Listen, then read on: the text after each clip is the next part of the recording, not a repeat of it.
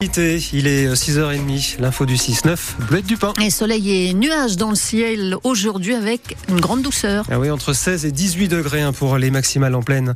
On y revient à la fin de ce journal. Sur la route On a un petit ralentissement, là ça vous concerne si vous êtes sur la 40 entre Contamine-sur-Arve et euh, Nangy. Donc prudence hein, sur cet axe, un ralentissement qui, bah, qui engendre un temps de parcours allongé d'environ 3 minutes à cette heure-ci. Hommage national à Robert Banater ce midi. Oui, à Paris, devant le siège du ministère de la Justice, le chef de l'État prononcera un discours avant de s'entretenir avec la famille. Ce sera l'occasion de leur annoncer qu'il est favorable à l'entrée au Panthéon de Robert Badinter. Hommage à la même heure, plus discret, à Cognin, devant la maison route de Lyon, où il avait trouvé refuge en 1943 avec sa mère et son frère. Il avait 15 ans. Son père venait d'être arrêté par la Gestapo à Lyon et déporté. Cette maison est toujours là, 80 ans plus tard, Laurent Kramer. Eh bien voilà sa maison qu'il a hébergée entre 43 et 44.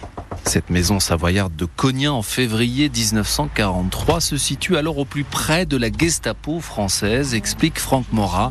Il est le maire de la commune. Une maison qui se trouve à moins d'un kilomètre euh, de la maison de Paul Touvier, qui est le responsable de la Gestapo locale, et la maison de Badinter, qui se trouve euh, dans ce périmètre euh, de danger. 50 ans plus tard, Robert Badinter revient à Cognin et demande au maire de l'époque, Jean Fressoz, de visiter la maison. Quand il est venu, il est resté pendant cinq minutes à regarder cette maison sans dire un mot. Et quand il est rentré là, il était pétri d'une émotion énorme.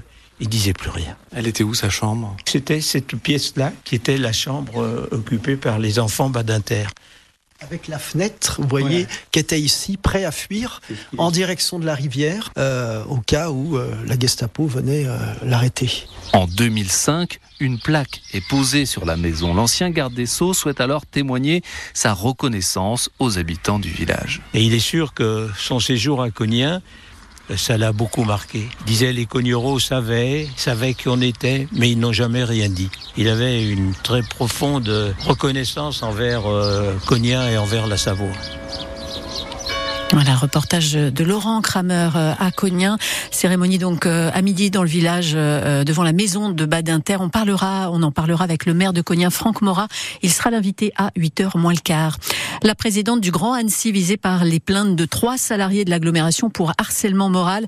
Plainte déposée hier auprès de la procureure d'Annecy. Depuis plusieurs mois, Force ouvrière dénonce un malaise au sein de l'agglomération. Le syndicat évoque une multiplication des départs et arrêt de travail. Il est question d'un management toxique. Dans un communiqué, Frédéric Lardet dénonce une cabale, un mélange des genres qui, selon elle, relève d'un conflit purement politique. Information à lire sur francebleu.fr.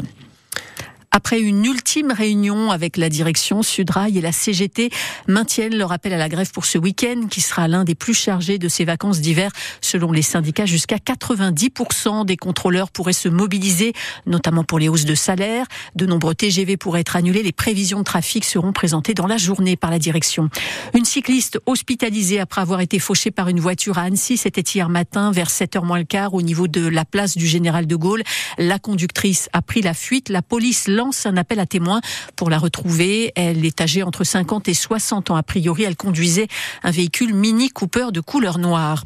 Plus de peur que de mal pour deux skieurs hors piste hier en Maurienne dans le secteur de la Léchette à Bonneval-sur-Arc. L'un d'eux a été pris dans une avalanche. Il a réussi à déclencher son airbag. Il est emporté sur 150 mètres, mais s'en sort indemne. Et de 4 pour Julia Simon. Quatrième course, quatrième médaille pour la biathlète des saisies aux mondiaux de biathlon en République tchèque. En bronze, cette fois la médaille, hein, sur le 15 km en individuel qui a été remporté par l'italienne Lisa Vitozzi devant l'allemande Janina Etic. Toutes deux parfaites au tir. Julia Simon, elle a raté une balle qui lui vaut une pénalité. Ça reste quand même très fort, Julien Laurent. C'est vrai, Julia Simon n'a pas réussi à s'offrir une quatrième médaille d'or consécutive en autant de courses sur le même championnat du monde, une performance si rare, seulement réalisée jusque-là par les deux légendes, Johannes Beu l'an dernier et Martin Fourcade en 2016. N'empêche surtout ne pas banaliser cette médaille de bronze sur cet individuel 15 km pour la Savoyarde. Elle a très bien tiré encore, une cible ratée sur 20 seulement, mais sa bonne forme sur le ski toujours lui a pas complètement permis de compenser cette minute de pénalité automatique pour une balle manquée.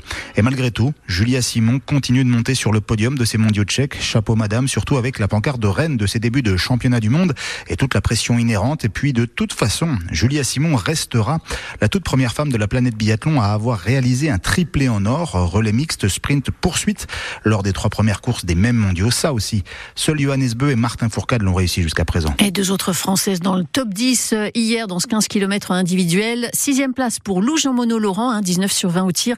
Septième place pour Justine Brezas-Boucher, remarquable hein, sur les skis après trois cibles loupées.